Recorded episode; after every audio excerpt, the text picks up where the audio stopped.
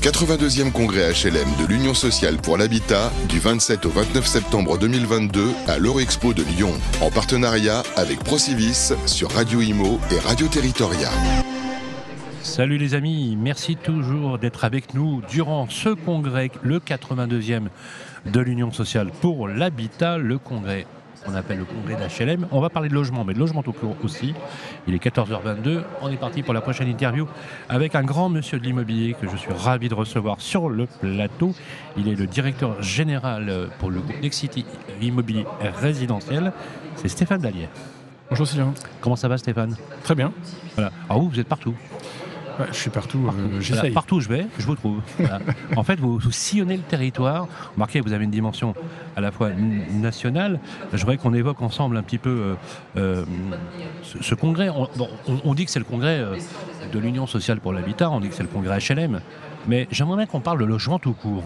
Et vous avez raison, parce que je pense qu'on ne peut pas dissocier le logement social du logement tout court. Voilà. Et surtout, je voudrais qu'on rappelle un chiffre, si vous permettez. C'est les promoteurs dits privés, entre guillemets, fournissent de façon très significative du logement dit social. Exactement. Et voilà, moi, je peux donner le chiffre de Nexity, puisqu'on est le premier promoteur à fournir des logements aux bailleurs sociaux, puisqu'on est euh, sur une production de 6500 logements par an. 6500 Oui, 6500, ce qui correspond à un peu plus de 30% de notre production. 30% de la production. Est-ce que ça veut dire qu'aujourd'hui, j'extrapole, hein, euh, on pourrait se dire que le logement social ne peut pas se passer de l'activité concrète de construction de l'industrie dite entre guillemets des promoteurs. Je, pense qu'on peut le dire, d'autant plus qu'on a bien vu euh, durant euh, les années précédentes et cette année, dès que les permis de construire ne sortent plus, bien la production de logements sociaux diminue, non pas parce qu'ils sont en maîtrise d'ouvrage direct, mais principalement parce que ce sont les promoteurs privés qui, euh, fournissent des logements sociaux. Le logement, le logement je vais juste rappeler quelques chiffres. Euh, il y a 2 200 000 foyers sur des listes d'attente, dont on va retrancher 500 000 foyers qui sont déjà dans le parc social mais qui demandent un peu plus, un peu mieux. Mais 1 700 000 foyers en attente réelle depuis plus de deux ans. Si on prend la demande de logement en France au global, c'est 12 millions de personnes concernées. Moi, j'ai envie de vous poser une question, vous qui êtes un professionnel qui avez aussi piloté des grandes entreprises de l'immobilier, pourquoi on en est toujours à se poser les questions? Euh, on ne va pas parler politique, mais de pourquoi structurellement le logement est toujours un gros, gros sujet dans notre pays eh bien, on aimerait bien le savoir, puisqu'on on milite, et nous aussi, pour dire qu'on est en manque structurel Structurel, hein, d'accord. Tout à fait, un manque structurel de logement. Euh, on peut parler aussi d'un autre exemple, la composition familiale, qui, euh, passant de 2,3 à 2,1, euh, induit un besoin de logement de l'ordre de 300 000 logements. Donc on est très très loin de ce qu'on peut nous dire, à savoir oui on manque un peu de logements mais on en a assez et ils sont peut-être pas au bon endroit. Non, il y a un vrai besoin de logement, on est en manque, on a quand même 4 millions de gens mal logés, et dans les gens mal logés, on ne compte pas non plus les gens qui ne sont pas logés. Ça a d'ailleurs été un de nos combats. C'est pour ça qu'on s'est lancé, euh, puisque nous, on, est vraiment dans la ville inclusive, on s'est lancé dans les pensions de famille, qui sont des logements que l'on fabrique euh, en non-profit, c'est-à-dire qu'on ne prend pas de marge. Ouais. vous pourriez juste expliquer, on, en profite justement cette mesure. Moi j'ai adoré l'idée, vous vous rappelez, quand on en a parlé, vous avez c'est revenu à, l'image de la pension de famille qui permettait à des personnes qui avaient peu de moyens, peu ou pas, ou pas de moyens, très peu de moyens, de pouvoir se loger dignement et facilement. Alors c'est même encore euh, plus fort que ça, puisque euh, alors, le, mot famille n'existe que dans la pension, puisqu'en fait ce sont des gens très isolés qui ont besoin de se loger et on sort les gens de la rue. La pension de famille, ça s'adresse vraiment à un public qui n'était pas logé on travaille toujours avec des associations, on travaille toujours avec des bailleurs sociaux. C'est beaucoup de SDF, euh, c'est beaucoup euh, de gens euh, qui étaient ballottés de droite à gauche, dans des foyers, dans des, dans des logements comme ça. Et on s'associe avec un bailleur, on s'associe avec une association, on construit toujours des petites unités. Il ne faut pas que ce soit des grosses unités, puisque le but, c'est une ville inclusive, c'est aussi de le mettre dans une opération qui existe chez nous. Donc ce sont des petites unités de 12, 15, 20 logements maximum on construit, on ne prend pas de marge dessus, c'est le bailleur qui nous les achète et c'est une association qui le gère. On en avait fait la promesse à l'État il y a deux ans. On a resigné cette promesse l'année dernière. Et d'ailleurs, c'était l'année dernière au congrès USH. Et on a plus de 2000 logements sous permis que l'on espère pouvoir livrer d'ici deux ans. Remarquable. Remarquable. Non, mais c'est intéressant ce que vous dites parce que, et, même, j'allais dire, hautement symbolique, dans un environnement logement social, COP, SACICAP, euh, quels que soient les véhicules, on a un promoteur privé, côté, une boîte côté, qui est un acteur déterminé dans la société, un, agent économique et sociétal. Euh, j'aimerais qu'on revienne aussi aux normes, alors inflationnistes, Certes, on en a beaucoup parlé, vous et moi, hein, euh, avec euh, des normes qui ne cessent finalement de développer des contraintes opposées, puisque du coup, ça devient presque un sacerdoce aujourd'hui euh, de, construire. Et on le voit bien d'ailleurs, puisque on, pourrait s'interroger valablement pourquoi le logement social a perdu cette notion de la maîtrise d'ouvrage direct, justement. Pourquoi finalement ils sont pas contraints, mais aujourd'hui, voilà, on a très très peu de bailleurs sociaux qui construisent voilà, véritablement, et, elles ont besoin de, l'industrie. Moi, je voudrais qu'on revienne sur justement euh, ce zéro artificialisation net, compte tenu de ce que peut représenter le logement social dans notre pays. Il s'y applique de la même façon et les défis sont les mêmes, y compris la sobriété énergétique et foncière. Euh, Comment, dans vos, dans vos multiples relations, comment ça s'envisage ce dialogue que vous nouez justement avec des patrons de COP, des patrons euh, de réseaux coopératifs euh, ou, des, ou des OPAC ou des OPH par exemple? Alors beaucoup de questions dans votre question. Déjà la ZAN. La ZAN prévoit effectivement une non-artificialisation de 50% des sols d'ici quelques années. on voit que ça fait couler beaucoup d'encre et qu'il y a beaucoup de maires euh, qui ne savent pas comment faire et qui sont en train de, monter au front. Je pense que la ZAN doit s'accompagner d'une densification des centres-villes, parce qu'il y a un besoin structurel de logement. La densification des centres-villes, elle doit s'accompagner d'une pédagogie vis-à-vis aussi euh, des habitants de la ville. Cette pédagogie, on doit la faire. On doit la faire parce que, contrairement à ce qu'on peut penser, on est dans un métier, vous le disiez, réglementé, certes, mais c'est tout l'intérêt, c'est qu'on est dans un métier où ce que l'on fabrique reste vertueux d'un point de vue écologique. Nous, on n'a jamais été contre les RT ni les RE. La RE 2020 a un bénéfice, c'est qu'elle ne s'occupe plus que du thermique, mais elle s'occupe aussi du carbone. La RE 2020 a vraiment deux aspects, la fabrication et l'exploitation, quelque part. Ça fait des années qu'on essaye euh, non plus d'être passif comme beaucoup de promoteurs, de subir les normes, mais d'être actif. À tel point qu'il y a déjà une dizaine d'années, on avait dans l'idée d'essayer de trouver des solutions pour construire du bas carbone en bois, mais abordable. Vous l'avez bien compris, Nexity, c'est un logement pour tous. On est pour une ville durable, on est pour une ville inclusive, mais une ville apaisée. Et ça fait toute la différence. Donc, il y a dix ans, on a créé eWood, qui est vraiment euh, du modulaire, mais du modulaire 2D, en ossature bois et on a un recul de 10 ans d'expérience. C'est aussi grâce à ça, et c'est vraiment une fierté chez Nexity, d'avoir été primé au salon CIPCA la semaine dernière pour la quatrième fois consécutive, premier promoteur bas carbone, BBCA, sur les quatre catégories. On a cette expérience. Et on est pour accélérer les choses, pour une ville durable. Il n'y a pas d'autre solution. Je crois que l'urgence climatique de cet été... Est-ce qu'on peut envisager une structure bois de grande hauteur, objectivement? Vous qui êtes d'abord aussi un ingénieur au départ. Alors, on va même plus loin que ça, parce que le tout bois, j'y crois pas, le tout béton, j'y crois pas. Les, les modes hybrides, j'y ah, crois. bien, oui. Oui, voilà. oui. D'ailleurs, le e-wood, c'est ossature bois, mais c'est quelques planchers aussi en béton. Oui, et c'est un béton bas carbone, il faut le rappeler. Évidemment c'est un béton bas carbone. Euh, et il y a même du béton ultra bas carbone. voilà. Les industriels parce euh, se sont saisis. Dès qu'on a l'idée du béton, on pense tout de suite carbone. Vous voyez ce que je veux dire? Le mode constructif un peu à l'ancienne, mmh. alors qu'il faut le rappeler quand même, pour être plus juste, qu'il y a des bétons bas carbone ultra bas carbone. Et je reprends le mot ville durable. Une ville durable, il faut que nos projets durent. Donc quoi de mieux que d'avoir le noyau en béton bas carbone, des planchers et l'ossature bois. Et ça, c'est le mode constructif quand, de Quand, on met, euh, quand on dit ville durable et qu'on parle des bâtiments, euh, vous et moi, on est de la génération où on a finalement vu le transfert ou la transformation des pratiques et des modes constructifs. Oui. Très intéressant ce qui se passe. C'est que moi, j'ai eu cette euh, image il y a, depuis que 30 ans que je suis dans ce métier, où on, était sur euh, finalement un immeuble à une durée de vie euh, infinie, immortalité de l'immeuble. Et depuis 15 ans, on parle d'obsolescence. On parle de corps presque un métabolisme lent, mais un métabolisme, c'est-à-dire quelque chose qui est appelé à mourir finalement. Et on découvre quelque chose qui est celle de redonner sens euh, et vie à l'immeuble, par la réhabilitation, par la densité, par la surélévation. Euh, toutes ces notions qu'on ne comprenait pas, qu'on ne saisissait pas à, l'époque. Alors, effectivement, Nick City a cet ADN d'innovation et, euh, d'implication dans la cité.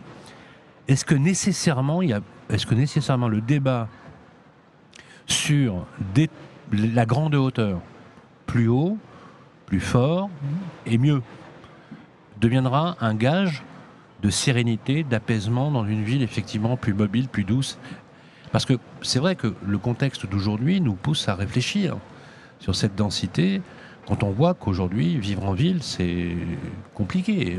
C'est une jungle urbaine. Euh, euh, le seul moyen de, rendre quelqu'un assez féroce, c'est de l'emmener dans une grande ville ou à Mexico. Non, j'exagère un peu, mais. Mais on a beaucoup vous, la fabriquez, cette ville. Est-ce que c'est possible ou est-ce que c'est finalement Évidemment que c'est possible, on a beaucoup évolué. Vous parliez de réhabilitation, on a une, on a une structure, une filiale chez Nexity qui s'appelle Patrimoine et Valorisation, spécialisée dans la réhabilitation d'immeubles sur deux aspects. L'aspect classique qu'on entend euh, sur euh, tout ce qui est euh, immeuble déjà existant et, et, on profite de certains leviers fiscaux parce que ça coûte un peu plus cher euh, de temps mm. en temps de réhabiliter. Bien sûr. Euh, mais surtout un autre aspect qui est, vous parliez d'obsolescence, l'obsolescence on la voit beaucoup sur les immeubles de bureaux.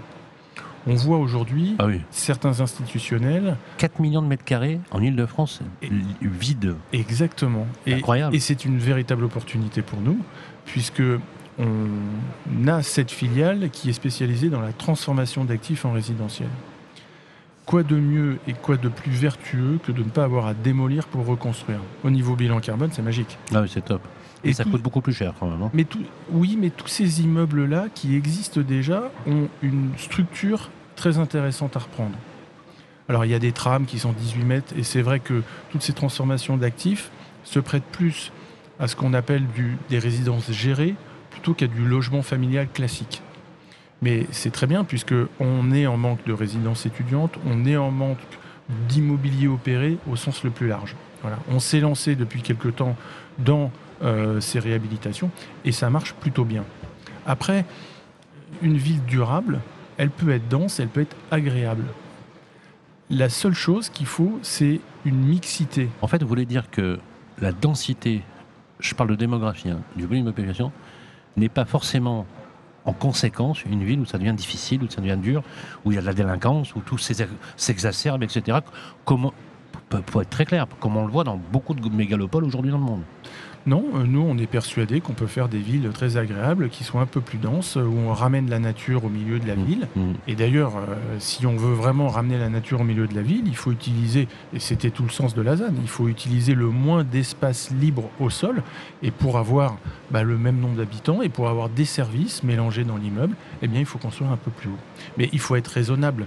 On est très loin aujourd'hui euh, des quartiers qu'on peut voir à Londres. Ah oui. C'est sûr. Ah oui mais on peut euh, faire une ville un peu plus dense, un peu plus agréable, où on va mélanger les usages. Mhm. Et quand on dit que Nexity passe du produit à l'usage, c'est exactement ça. Euh, il faut ramener un peu de commerce en centre-ville. C'est d'ailleurs un phénomène de mode que l'on voit depuis quelques années. Euh, il faut ramener des services, que ce soit des services privés ou des services publics en ville. Et puis du logement, que ce soit du logement social, que ce soit du logement privé, que ce soit travailler aussi, on parle beaucoup aujourd'hui des usages au niveau du travail et du télétravail. Effectivement, euh, c'est devenu euh, une nécessité pour les entreprises de proposer du télétravail. La seule problématique qu'on a vue euh, durant ces périodes, c'est que les gens n'étaient pas, que les logements n'étaient pas forcément adaptés à faire du télétravail. Nexity, premier opérateur global d'immobilier, a des solutions. On a lancé des espaces de coworking, des espaces de co-living et tout ça fait sens euh, et, donne une ville agréable. Alors, est-ce que vous y croyez quand on parle aujourd'hui Vous savez, aujourd'hui, on est dans un système où tout converge vers euh, un quartier central? Alors, euh, les brokers appellent ça le QCA, quartier central des affaires, mais il en va de même pour la culture, les loisirs. Alors, bien évidemment, quand on est dans une ville de Paris, on, Voilà, il n'y a pas 14 tours Eiffel, il n'y en a qu'une, donc forcément on, converge. Mais est-ce que cette idée de la polycentralité qui commence à s'installer, qui était un truc un peu abstrait finalement quand on en parlait il y a quelques années, commence à s'installer, c'est-à-dire qu'en fait on recrée des bassins de vie, euh, proximité, emploi-logement par exemple, euh, loisirs, culture, euh, c'est possible ça Est-ce qu'on peut dans une, dans une mégalopole effectivement avoir plusieurs centralités qui cohabitent euh, sans forcément être tributaires de l'une par rapport à l'autre et finalement de ne plus être obligé de passer une heure et demie par exemple dans les transports en commun le matin et le soir? Oui, c'est possible et, ça se fait et ça commence à se oui, faire. On voit, on voit, on voit et on voit même euh, des villes qui veulent lancer des consultations où il faut mélanger à la fois l'habitat, la culture, le commerce, les bureaux. Et c'est une ville qui vit. Après, euh, il ne faut pas non plus euh, euh, être axé sur le centre-ville, les métropoles. On voit bien que beaucoup de Français ont envie aussi de campagne, ont envie d'être tranquilles chez eux et de pouvoir, et c'est le télétravail qui le permet, et de pouvoir bah, travailler de chez eux. Après, il faut des transports. Ça, c'est sûr, il faut des transports. En Ile-de-France, on le voit bien. le télétravail a été utilisé euh, dans une proportion largement supérieure aux régions parce que les gens ne voulaient plus faire une heure et demie de transport. Mais c'est aussi, et je vous parlais de coworking, c'était aussi un des sujets que l'on a traité, à monter des petits espaces de coworking dans les villes, toujours très proches du transport, mais qui permet à chaque habitant qui n'a pas forcément euh, ni envie ni la place chez lui de télétravailler, eh ben, au pied de chez lui, d'avoir un espace de 200, 300 mètres carrés, où les gens se retrouvent, où ils sont moins isolés aussi. C'est ce qu'on appelle quoi les tiers, C'est un tiers-lieu? Des tiers-lieux C'est ce qu'on appelle des mini-coworking. Voilà. Alors justement, dernière question. Euh, qui fâche un peu plus, parce que pour le coup, euh, ça ne s'arrange pas vraiment. Il y a quand même un peu de, de bonnes nouvelles. Ce sont les autorisations d'urbanisme. Euh, on sent que ça frémit un peu. Hein, voilà. il, y a, il y, a, quelques indicateurs. Cependant, on est très très loin du compte. Alors, juste le chiffre. 2022 verra comme 2021, un volume de transactions ancien-neuf assez élevé. On ne battra pas le record de 2021, il s'en est fallu de peu, mais ça reste quand même une bonne année, soyons clairs. Par contre, les prévisions de 2023 sont un peu plus mitigées, pour ne pas dire nuancées, et on est passé finalement d'un verre assez pâle pour la construction neuve à quelque chose qui, commence à sévèrement ressembler à du rouge. Alors moi, je suis un peu moins optimiste que vous sur 2022, puisque le premier semestre a été annoncé quand même par la FPI et par le CNN à environ entre moins 17 et moins 21. Alors moi, je faisais la, moyenne ancien et neuf. Hein, mais Moi, je ne parle que du neuf et du réhabilité assimilable à du neuf. Vraisemblablement, le deuxième semestre sera dans les mêmes eaux, ce qui veut dire qu'on atterrirait sur un marché pour rappel, l'année dernière, 159 000 euh, réservations euh, dans le neuf. Cette année, on envisage plus un 130 000. Alors, je vais quand même parler un peu de Nexity parce qu'on a surperformé par rapport au marché. On avait annoncé, on a été les premiers à annoncer au premier semestre une légère baisse puisque notre volume de réservation était à moins 9% en nombre, mais que moins 5% en valeur. Et on se compare, et c'est toujours la problématique, on se compare à une année euh, de l'année juste avant. Et, 2021 avait été un record historique chez Nexity. Mais donc ça veut dire qu'on a gagné des parts de marché. Moi, je pense sincèrement qu'il y a des opportunités pour des groupes comme les nôtres, euh, qui euh, ont tous les métiers, de gagner des parts de marché. Tout à l'heure, vous expliquiez toutes ces normes qui deviennent de plus en plus complexes. Et qui s'opposent. Et qui s'opposent. C'est vrai que notre métier s'est énormément complexifié que ça nécessite une expertise technique de plus en plus importante, que ça nécessite une ingénierie financière de plus en plus complexe. Et quand on a la chance d'être le premier euh, opérateur euh, global d'immobilier, eh bien, euh, on va pouvoir récupérer, aider des petits promoteurs qui n'y arrivent plus. La preuve en est, hein, depuis le début de l'année, on a plus de 30 dossiers de reprise en permis parce que euh, bah, ces promoteurs euh, n'arrivent plus à équilibrer leur opération. Euh, nous, on a, plus, nous, on a cette chance, on a un volume d'affaires extraordinaire, on fait 20 000 logements. Accessoirement, je pense qu'on doit passer pour à peu près 2 milliards d'euros d'achats travaux.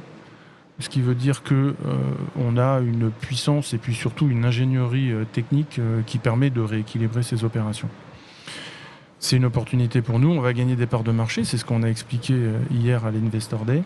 Euh, sur un modèle qui est extrêmement résilient, euh, qui mélange à la fois, et on pourra en parler, euh, la promotion qui va servir aux services et les services qui vont servir aux promotions. Parce que vous avez raison de parler de l'ancien. Il y a aussi tous ces sujets-là qui sont traités par bah, ces, nouvelles lois qui vont sortir de l'allocation tous, les, tous les logements qui sont avec des étiquettes E, F, G. On a le syndic chez nous qui gère. Euh, ah, qu'est-ce que c'est ça? Voilà, voilà. Alors, sans les joies du direct, ce que je disais ce matin, j'ai rêvé toute ma jeunesse de dire ce sont les joies du direct. Eh bien, c'est fait. À la citron. C'est fait. On, a capté un peu de musique, Stéphane Dallier. On, gère à peu près 800 000 clients et, euh, et ça fait quelques mois, voire euh, une bonne année, qu'on avait anticipé toutes ces réglementations. Et donc on accompagne nos clients et on est en train d'étudier 20 000 dossiers euh, dans cette rénovation énergétique. On se place toujours en AMO, euh, on va les aider euh, à faire des travaux, on va les aider à les récupérer, vous parliez de prime rénov, à récupérer un peu, de, un peu d'argent pour faire ces sujets-là. Bah oui. Mais c'est sûr que c'est un vrai sujet. On peut s'attaquer au neuf, on s'attaque au neuf, on est vraiment pour la ville durable, on est très exigeant avec nous-mêmes sur euh, tous ces aspects écologiques, mais il faut s'attaquer à l'ancien. C'est très clair. C'est intéressant parce que tout à l'heure, vous avez rappelé la solidité du groupe. Puissance de tir euh, phénoménale, c'est vrai, c'est très clair. Euh, mais surtout, l'avantage que vous êtes un ensemblier urbain. C'est-à-dire que vous faites du, syndic de copropriété, vous faites de l'administration de biens, vous faites de la transaction, vous avez un réseau et un maillage territorial, et en plus, vous êtes le, en plus le premier promoteur de France, et vous avez aussi une section aménagement qui est très puissante là-dessus. Et vous vous êtes permis aussi, et c'est ça, c'est voilà, c'est suffisamment important pour le souligner, les amis, c'est d'avoir euh, un département justement en habitat social très développé, présidé, euh, dirigé par euh, Patrice Rock qui était avec nous ce, matin et, en résidence gérée.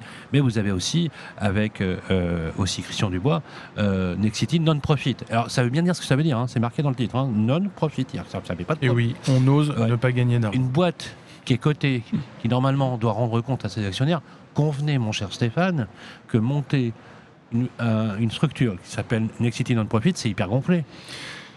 C'est pas hyper gonflé. Non, mais quand je dis c'est gonflé, je caricature, je fais mon journaliste, mais c'est un signal envoyé à la finance, entre guillemets, classique, qui leur dit, ben oui, on ne se contente pas uniquement d'être une boîte côté qui, qui marche, on, est, on sait aussi être impliqué dans la cité. Mais quand on, est, quand on est le premier opérateur, on a aussi un devoir sociétal fort. Le non-profit, c'est ce que j'expliquais tout à l'heure, c'est les pensions de famille on loge tout le monde. Et quand je dis on loge tout le monde, c'est celui qui n'a pas d'argent pour loger, mais on s'appuie toujours, encore une fois, hein, c'est pas notre rôle de, le faire à la place d'eux, on s'appuie sur des bailleurs, on s'appuie sur des, associations, et puis on fait des appartements de luxe. On n'a pas de, on n'a pas honte de faire aussi des appartements de luxe, bien au contraire. Mais je crois que dans notre ADN, et ça c'est Alain Dinin qui l'a porté depuis le début, et c'est Véronique Bédag qui le porte et qui le porte très fort, eh bien, on continue. Et oui, on a un secteur non-profit pour les pensions de famille. C'est très clair. Merci beaucoup euh, Stéphane Dallier. C'est toujours un plaisir euh, d'échanger avec vous. Parce que vous avez cette particularité, et c'est vrai, je le dis sans flagornerie, c'est de répondre aussi très clairement aux questions. quand on sait, on dit, et quand on ne sait pas, on leur dit, bah, écoutez, on verra pour analyser les choses. En tout cas, une chose est sûre, c'est que Nexity, vous l'avez rappelé, a cette particularité dans un marché peut-être un peu incertain, par sa taille, par sa qualité, par son antériorité, par son innovation, de pouvoir faire face parfois à des obstacles et aussi à des incertitudes. Hein. Le, vous, le savez, ce 90e congrès a soulevé beaucoup d'incertitudes et la, plus grande d'ailleurs, c'est la ponction annoncée dans le plan, de, euh, loi de finances pour 2023 d'un peu plus de 300 millions d'euros dans les caisses d'action logement. Cela voudrait dire, voudrait-il dire qu'il y a menace peut-être sur un outil qui marche bien, parce qu'il faut reconnaître aujourd'hui qu'Action Logement marche plutôt très bien. Euh, ça, ça a été aussi un des éléments qui a été débattu euh, sur son congrès. Je rappelle, Stéphane Dallier, que vous êtes le directeur général de Nexity Immobilier Résidentiel. On va se revoir bientôt, le mois prochain, puisqu'on est ensemble avec le maire de Reims, euh, le maire Robinet, qui nous recevra le 19 octobre. Cette émission sera enregistrée d'ailleurs et sera diffusée une semaine plus tard avec nos amis du Figaro. Voilà, on enchaîne. Euh, on est toujours ici à Eurexpo pour ce 92e congrès. On se quittera d'ailleurs tout à l'heure en fin de journée pour revenir dans nos studios parisiens. Et je rappelle à nos amis que nous sommes pas très loin d'ici sur Patrimonia, que je vous invite à redécouvrir aussi sur notre canal radio de Radio Patrimoine. Salut à tous. Le 82e congrès HLM de l'Union sociale pour l'habitat du 27 au 29 septembre 2022 à l'Eurexpo de Lyon, en partenariat avec Procivis sur Radio Imo et Radio Territoria.